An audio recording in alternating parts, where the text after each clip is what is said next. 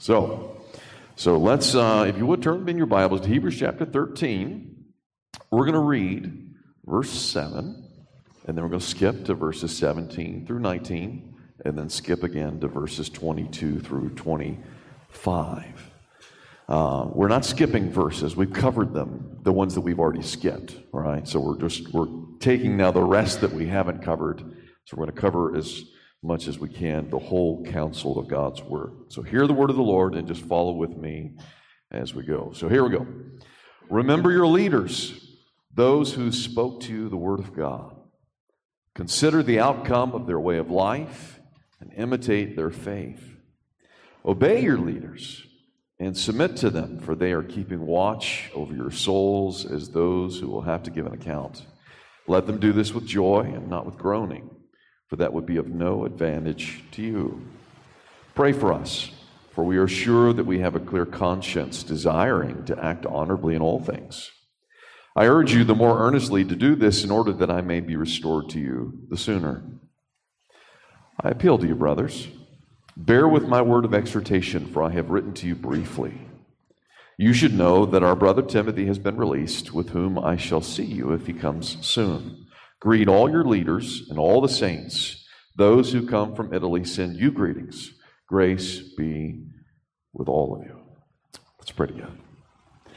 Father, again, we ask for your help as we read your word, as we uh, hear these last few words of uh, the book of Hebrews and, and the exhortation that this author has given to us very briefly. He says, We pray, Father, that we would continue to meditate upon the, the glorious truths of the gospel that have been found in this book. We pray that you would continue to give us a, a greater vision of who Christ is and, and how he reigns as head of this church. We pray that uh, you would give us um, more of your spirit to receive the Word of God and to to apply it to our lives. We pray in Jesus' name. Amen. Young woman was very excited to go to college, the college of her choice. But while filling out the application, her heart sank immediately when she read the question that asked simply, Are you a leader? And uh, not seeing herself as a leader at all, being both conscientious and honest, she said on the paper, No, I am not, period and submitted her answer along with the rest of application, expecting the worst. Uh, but in reply, uh, in surprise, she received this letter from the college that read simply Dear Miss, a study of all the application forms submitted thus far reveals that this year our college will have 1,452 new leaders. Nevertheless, we are accepting your application because we feel it's imperative that they have at least one follower. she got in for being honest. You know, on the night in which Jesus was betrayed, the, the night before he died on the cross, the, the night he got down on his knees and washed the feet of his disciples, the same night in which he celebrated with them, instituted the Lord's Supper, the Last Supper of Christ. If you remember, as he was doing these things, they were still bickering about which was going to be the greatest in the kingdom of heaven. Go look it up. They had already done this a couple of times earlier in the Gospels, but that night, they're still arguing about who is the greatest in the kingdom. And they weren't pointing to Christ.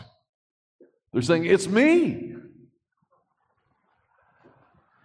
Talk about misunderstanding the gospel entirely. They didn't get it. And yet, these 12 men, the most insensitive blockheads ever, the Lord called to be the leaders of his church. That should tell you something.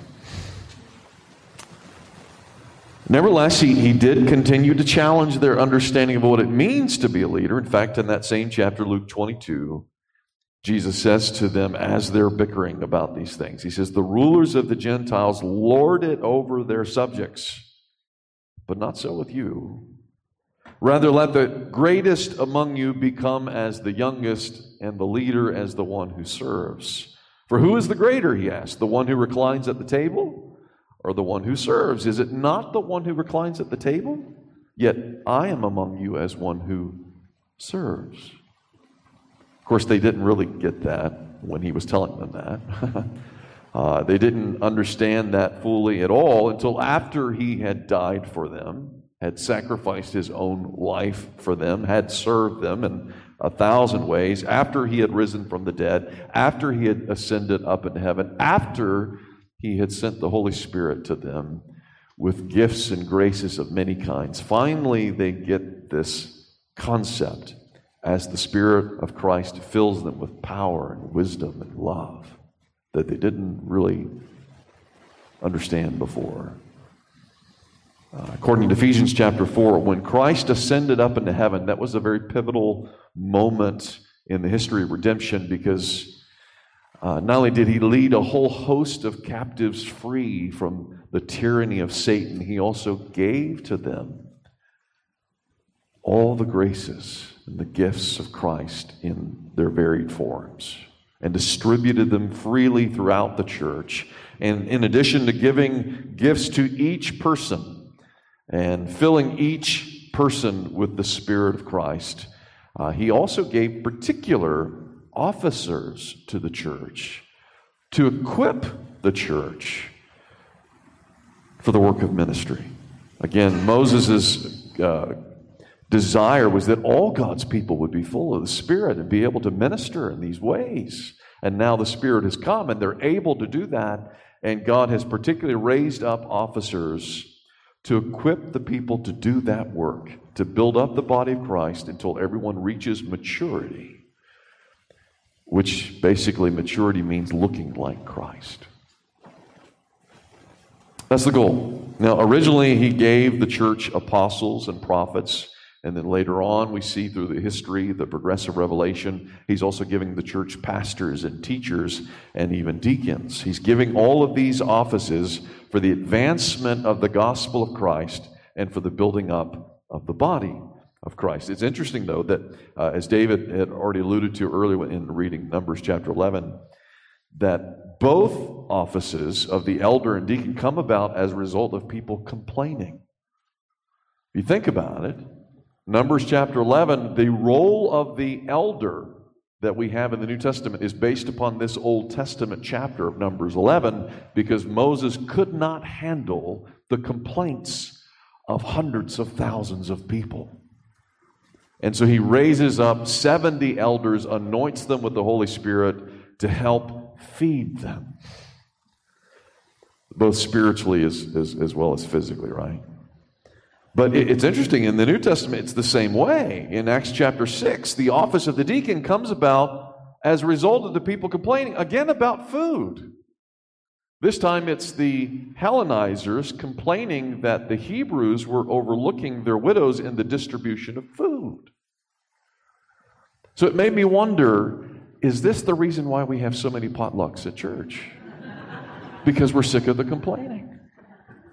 But if you think about it, every officer that you have in the church today was raised up because people were complaining about food.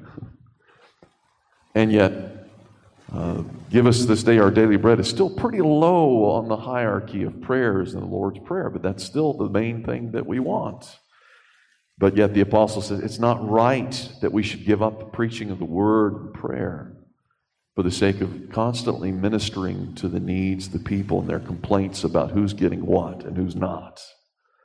So, in, in both cases, the elder and the deacon were raised up in the church not to lord it over the people, but basically to assist in the work of the ministry and serving the people, but yet also equipping them to serve, to use the gifts that God has given them. The church needs leaders to mobilize the people for works of service. And because Christ loves the church, he loves it. Loves it so much that he laid down his life for the church. That's what the scripture teaches. Not just that he laid down his life for some random people, he laid down his life for his church. Because of that, he also loves his officers. He loves his elders. He loves his deacons because they are the chief under shepherds and the chief servants in the church, raised up to mobilize the people to advance the gospel of Christ, both within and without the walls of the building. Well, just as individual Christians cannot grow in maturity apart from the church, let me say that again because you probably just missed it. Just as individual Christians cannot grow apart from the church, they will never grow in a full understanding of the love of Christ apart from their leaders. The leaders are essential in demonstrating something of the presence and the power of Christ within the presence of the church. They bring something of order and vision to the church. They bring exhortation and encouragement to the church. In addition, they present to the church the very image of Christ in a more powerful way than even the average church member does.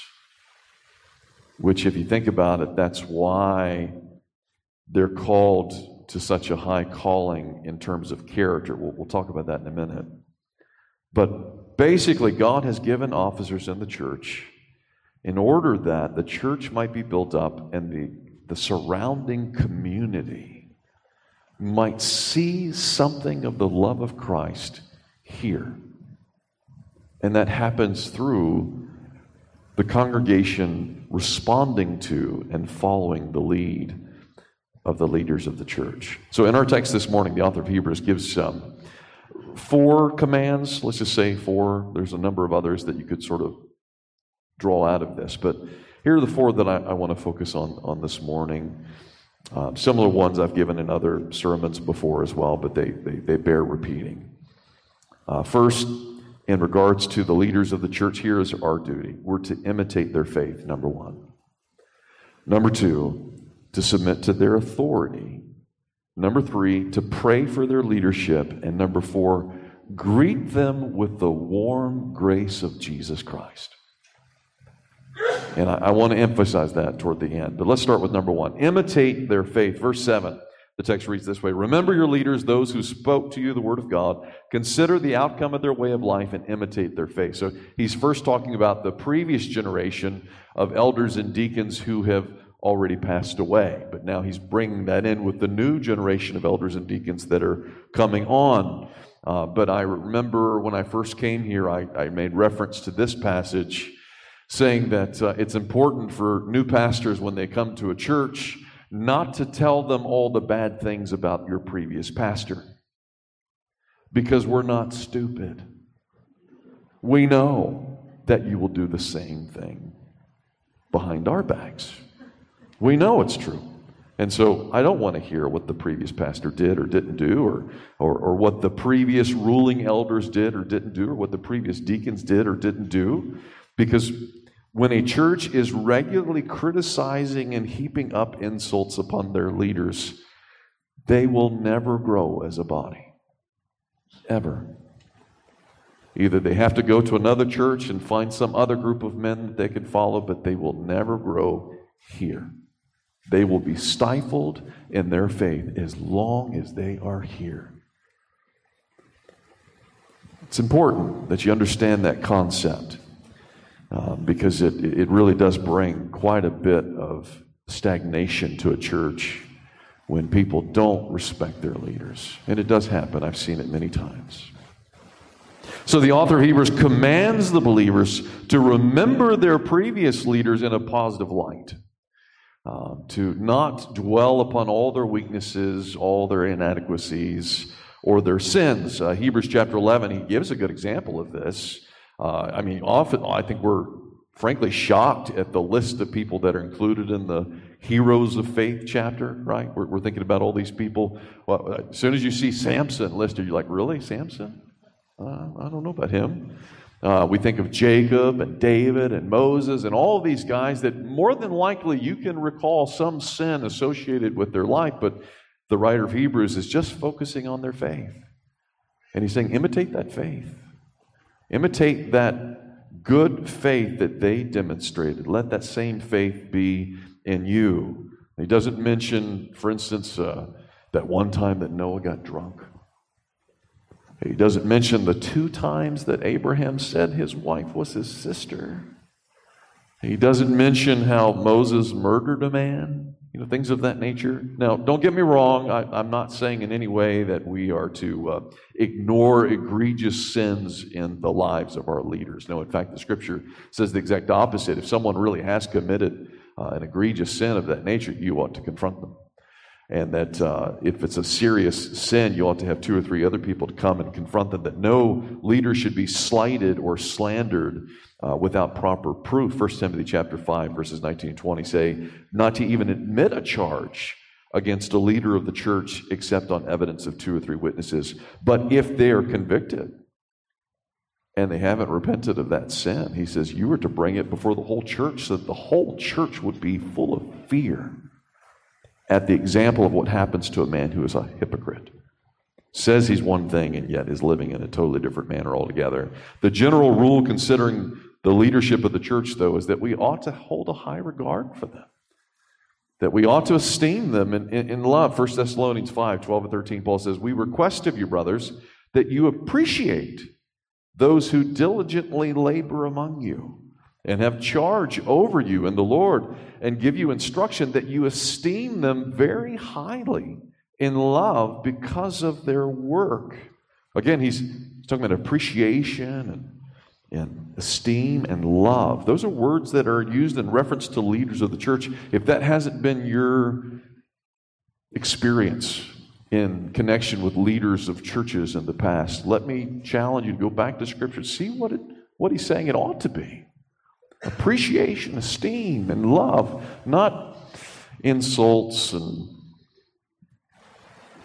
grudges and all those other things that often come along with those relationships.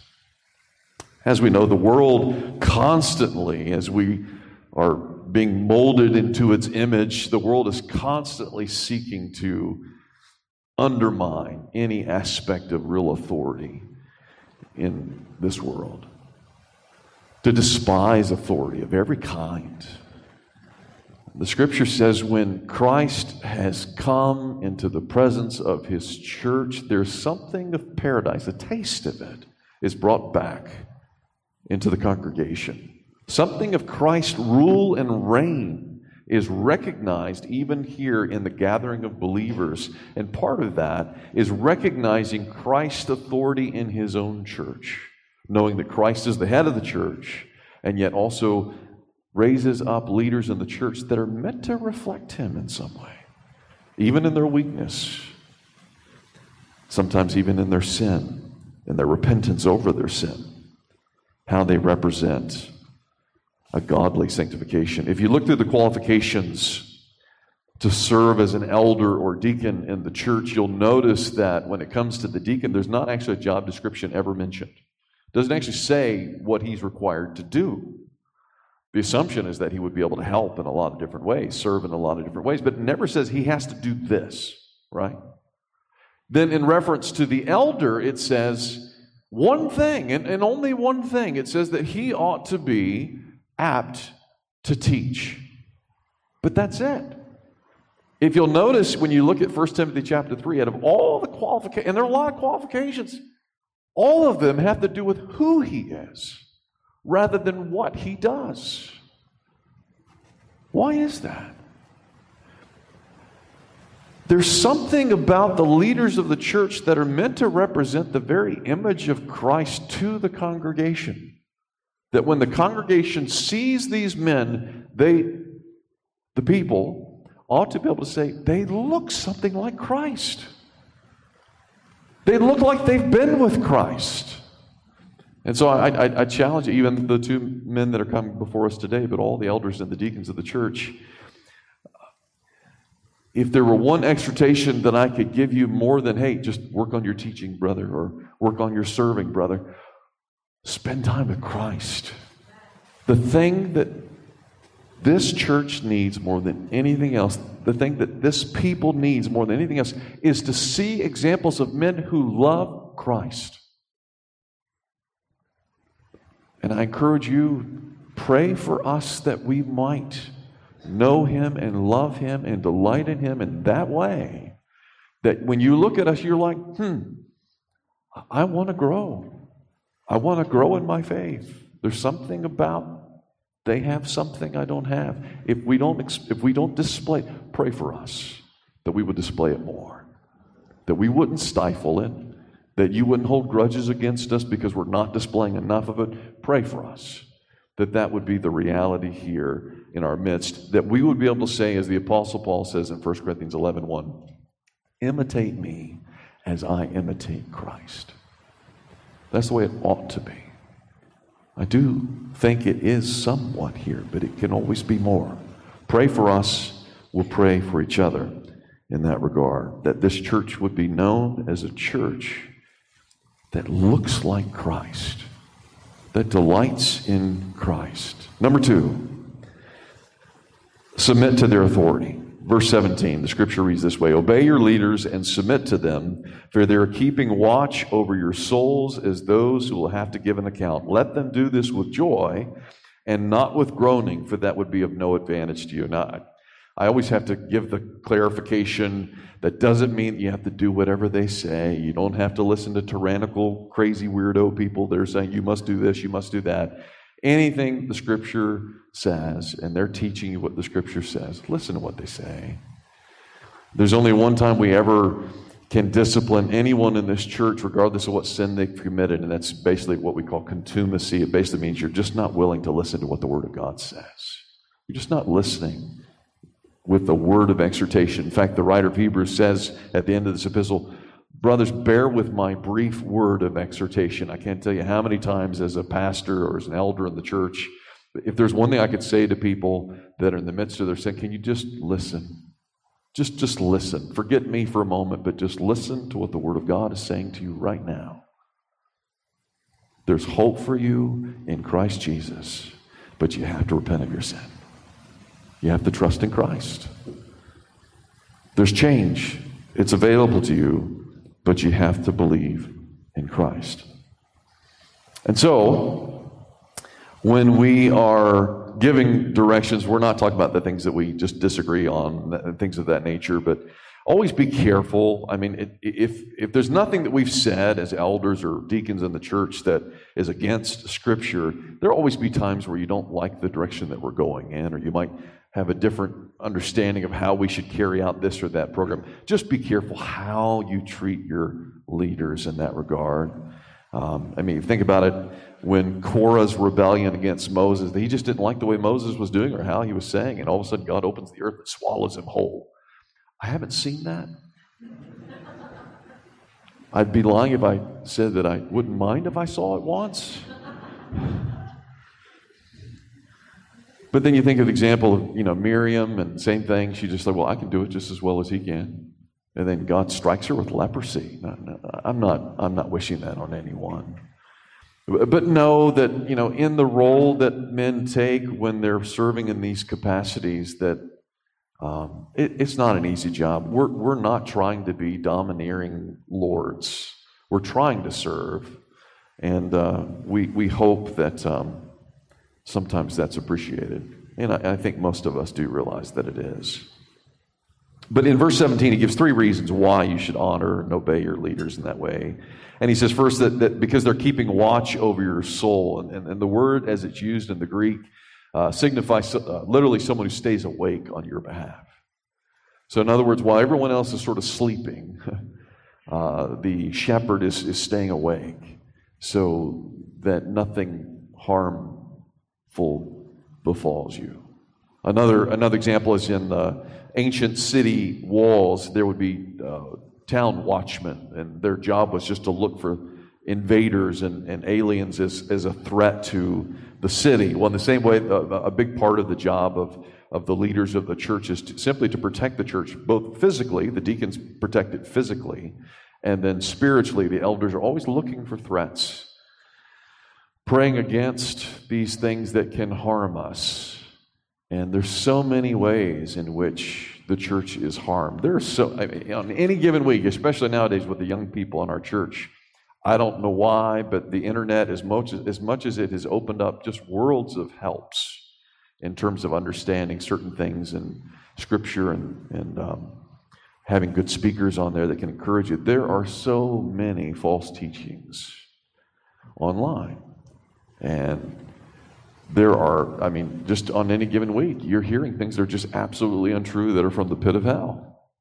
And you have to be very, very careful what you're listening to and what you're reading and what you're involved in.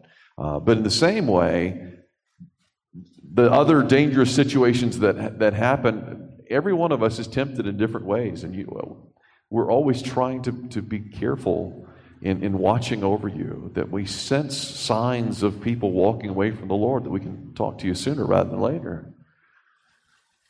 So that we don't have to go chase another stray sheep who walks away from God and walks away from the church. That's part of our job is to, to, to be watching over the church in that way. As a safeguard, you see. So he says you, you ought to honor the leaders of the church who are trying to protect you.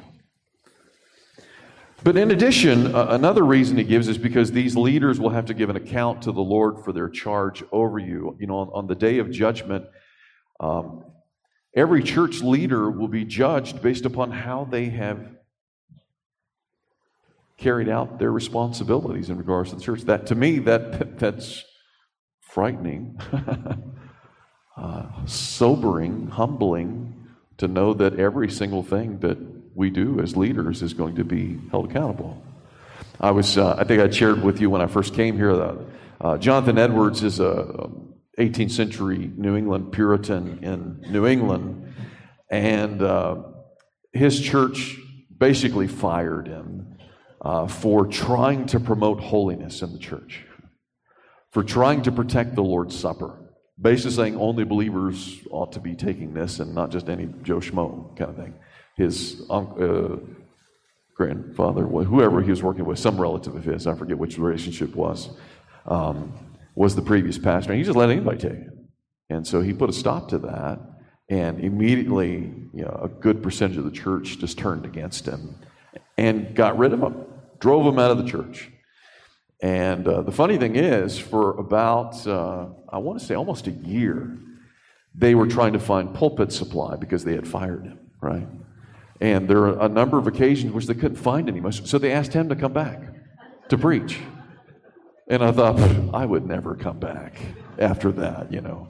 But he did, and he gave them very gracious but truth telling sermons. But my favorite sermon by Jonathan Edwards was his farewell sermon. After they, the very last Sunday he was there after they had fired him. And he basically said, On the judgment day, the Lord is going to hold me accountable for how I have pastored you, how I have carried out the charge that Christ has given to me. And he, he went on and on and on. I mean, Puritans, they preach for hours. And they listened to that. And they're like, yeah, that's right, you know. And then, like, for a brief, just a couple minutes toward the end of the sermon, he said, and you also will be held accountable for how you treated me as pastor. He didn't have to say much. But he's basically saying, you know, on the day of judgment, you're going to be held accountable as well for how you disrespected your pastor and how you held grudges against him and hated him in your heart. And I can tell you there was fruit from that sermon because it was about 10 years later, the main instigator against him to get rid of him came under repentance and apologized for running him out of town. 10 years later. Um, there's a good reason why James says to us not many should be teachers or leaders in the church because we will will be judged more strictly on the day of judgment. Um, but but nevertheless, he says you ought to respect men who are willing to stand up and, and, and serve in that capacity. A third reason he gives for submitting to leaders is that it will be no advantage to you if you don't submit to them. Um, verse 17, he says, Let them do their work basically with joy, not with groaning, for that would be of no advantage to you. It just makes sense. You know, if you if your leaders suspect that you despise them, it's not going to motivate them a whole lot, probably, to you know really go out of their way to serve. Uh, it's human nature, I suppose. Um, but how do you bring joy to an elder in the church? I would say simply this come to church. That's a good start. Come to church. Come regularly. Come Sunday after Sunday. That we know that you're here, that we don't have to worry about where you're at, first of all, and go chasing you. Where's so and so again? I don't know. I'll go call but that also you're, you're seeking to get involved in the life of the church, that you're happy to be here, to be with the brothers and sisters in Christ, and to, to share the joy that you have with the Lord. Uh, that's a great encouragement to us. In the same way, uh, how, do you, how do you bring joy to a deacon? By your willingness to serve in the life of the church, not thinking that the deacons are the only ones who do anything here. It's a common misconception in the church to think, well, the deacon, that's the deacon's job. He's got to do that. The deacon's job is to motivate you, to come alongside, to work with us to do the ministry of the church. It's never meant to be, well, the, the deacons are the slaves and the elders are the complaint takers. That's often what it feels like sometimes, but that's not what we're called to do. The job of the deacon is to inspire the sheep to, to do the work. Uh, uh one of my favorite quotes from J.I. Packer, who I think originally stole it from Spurgeon, uh, but he basically said that the, the role of the preacher, the, the, the job of the elder, if you will, is to feed the sheep, not amuse the goats. I would love to put that on a billboard on Highway 23. Well, in the same way, it, it's the job of, of the deacon to equip, to inspire the work of the sheep, not, not to become the slave to the goats. That's, that's not the goal. Ultimately, both the elder and deacon are encouraged when church members are simply walking in the Spirit. We love to see that too. We love to see people who love the Lord. Uh, John, the Apostle John said this way I have no greater joy than to hear that my children are walking in the truth. You want to encourage a leader in the church? Share with them how much you love Christ. Man, nothing encourages me more than that. Nothing. Absolutely nothing. I mean, you could tell me that you gave all your money to the poor. Oh, that's, that's great. You tell me how much you love Christ. I want to hear that. I do. And, and sometimes you don't even have to tell me. I just say it. wow, that person just bubbling over with joy for the Lord. That, that's encouraging. On the other hand, can you think of the other way around? You know, when elders and deacons just constantly hear, complain, complain, grumble, grumble, blah, blah, blah you know. Um, Paul said, I thank my God in all my remembrance of you, always offering prayer with joy as I pray for you, because I've seen the Spirit at work in you. On the other hand, you have horrible examples, uh, some in the Old, some in the New Testament. Moses, if you go back in, in, in the Old Testament, the Pentateuch, and read how often Moses is groaning because of the Israelites.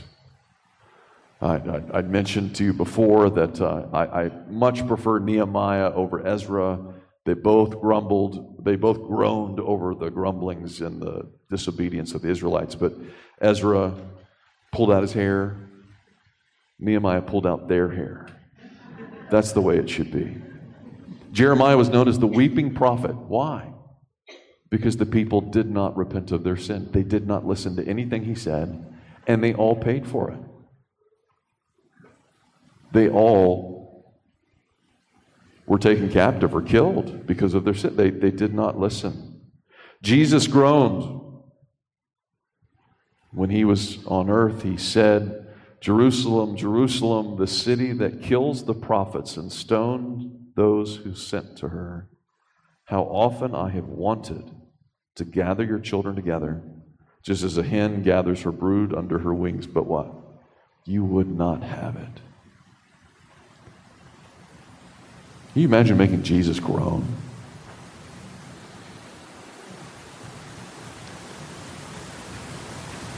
Paul said this to the Philippians You are my brothers, whom I love and long for. You are my joy and my crown. You could tell he felt loved by that church. Thessalonians, he said this to them Who is our hope? Who is our joy and our crown of exaltation? Is it not even you in the presence of our Lord Jesus that is coming? For you are our glory, you are our joy. What a great relationship. Don't read Galatians, it wasn't so nice. He said, he said to them, I wonder if I did all my labor in vain over you. You haven't listened to anything that I've said. Turned to a false gospel, another gospel altogether. Repent. The Lord will hold us accountable how we've treated each other. So for the love of Christ and for the for your own benefit, appreciate the authority of the church. Number 3. We're also told to pray for our leadership. I've already expressed this, but he says it very plainly, verse 18. Pray for us, for we are sure that we have a clear conscience, desiring to act honorably in all things. Notice he doesn't say pray for us because we always do it right. He says we have a clear conscience. We're trying to do the things the way we think they ought to be done according to Scripture. We have a clear conscience in that regard. We're not trying to be hypocrites. We're not trying to sin against you. We're not trying to harm you. Pray for us. 2 Corinthians chapter 1 verse 12 Paul says now this is our boast our conscience testifies that we have conducted ourselves in the world and especially in our relationship with you with holiness and sincerity that are from God. Again, he's not saying we've done it all right. We're not saying we've always agreed, we've seen everything eye to eye, but he says, but trust me, we've tried to do it in holiness and with sincerity. Pray for us. Even with a clear conscience, and a desire to honor the office, all of us who lead, we will fail to live up to our own expectations, not just to yours. We will struggle to do our duties faithfully. We need your prayers. On numerous accounts, the Apostle Paul himself, who, you know, you would think he sort of set the standard for all this, he says in re- reference to the leadership of the church, who is adequate for any of these things? Not a single man. Every person that you have ever brought to be ordained by the church up here, no one has been adequate for such things. Which means we have to pray, right?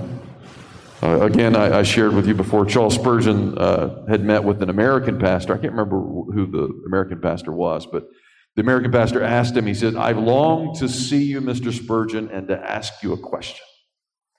In our country, there are many opinions in regards to the secret to your success. Your great influence, your powerful preaching. Would you be good enough as to explain to me what your point of view is? What is the answer to your success? And after a moment's pause, Spurgeon said, My people pray for me. My people pray. That's it. If you really want to grow in the grace and the knowledge of our Lord Jesus Christ, you want to grow in your understanding of the love of Christ, pray for your leaders. That is how Christ accomplishes these things. That they can lead you, model for you, pray for you. That's how it works. Then, fourth, finally, um, he says, Greet the leaders of your church. Uh, verse 24 Greet all your leaders and all the saints. Those who come from Italy send you greetings. Does he really have to say, Greet your leaders? He says, Greet all the saints. Aren't the leaders saints? But you'll notice that the same thing happens. The Apostle Paul in Philippians chapter 1, verse 1, actually makes a point of saying, Greet all your elders and all your deacons. He says that up front. Don't just say, just don't just greet all the saints. Make sure you greet all your. Why? Because there's a tendency in churches for people to start holding grudges against the leaders that they don't like. It happens. It happens often. I, uh, I had preached on a passage like this one and told people that they ought to greet their leaders. And it was a Sunday night, I remember very vividly. I had three people come up to me after the service and say, I don't like Elder so and so. And they're all referring to the same person. And I asked them, I said, Well, when was the last time you talked to him? Oh, it's been years. I said, Maybe you want to start with that. Maybe you want to actually go talk to the person. I said, Have you purposely been not talking to him? Maybe. Well, what do you think is going to happen? You're holding grudges against this guy. It's going to happen. You know, when was the last time you prayed for this guy? Mm. I don't remember. That's how quickly. I mean, it, it, Scripture says, "Don't let the sun go down on your anger." In context of marriage, you can imagine what would happen in the church when you don't even have to see the person that often, and you can sit here and you can sit back there and never have to be anywhere near them. And if you see them coming, you can go out that. There are a lot of doors in this place, a lot of escapes. Listen to what Jesus says, um, John 13. He says, "He who receives whomever I send receives me." And he who receives me receives him who sent me. Notice what he's saying there. The officers are considered to be sent by Christ as part of his ascension. They are sent to the church as gifts and graces to the church to lead you. He says, if you don't receive them, you do not receive me. You don't receive me, you don't receive God. You cannot, cannot reject, hold grudges, and expect that Christ is going to be okay with that. And honestly, the same thing goes for your family members. I have to say this. If you are holding a grudge against your family members, let it go. Let it go today. Go reconcile with the person today. Believers, we have a gospel of reconciliation, a gospel of grace. Don't, don't, don't be holding grudges. Christ has forgiven you of a multitude of sins. Do not hold your neighbor to a different standard than the one that Christ has held you to. Forgive your brother, forgive your sister, forgive your parents, forgive your children, whatever it is. Forgive them. Forgive your elders, forgive your deacons. We will sin against you, we will fail you. Reconcile. Move on. Let the gospel of Christ be beautiful to you once again.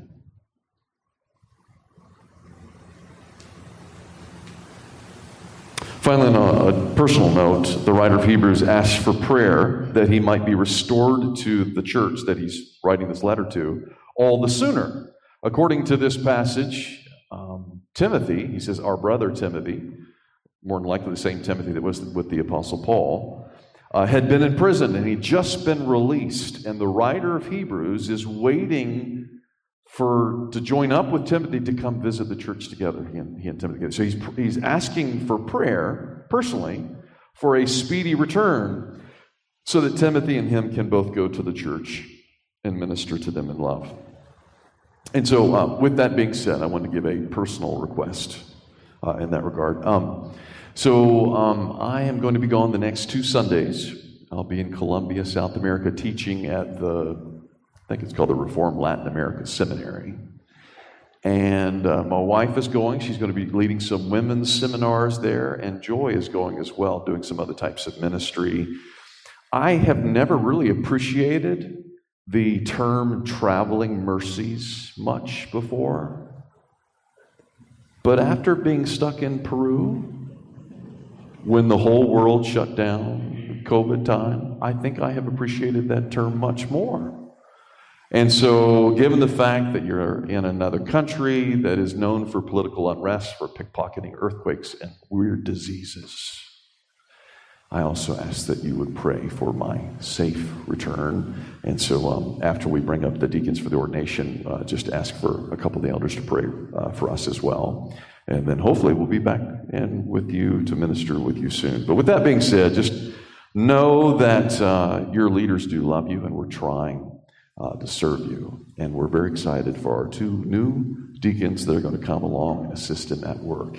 Pray for them, encourage them in that labor, and uh, may the Lord bless the peace, and purity of this church. Amen. All right, let's pray together. Father, we ask for your help again. That we have now heard your word read and preached. We ask, Lord, that you would help us to meditate upon it. Uh, help us not to be like the man who looked at himself in the mirror and immediately walked away and forget what he looked like. Pray, Father, that we would be uh, a people of your word that love you, that love your authority over us, that love that the fact that you are the head of this church, and love the fact that you have chosen officers in the church to serve in this capacity. Lord, help us to respect them, to love them, to pray for them. Uh, and to see the gospel flourish in our midst.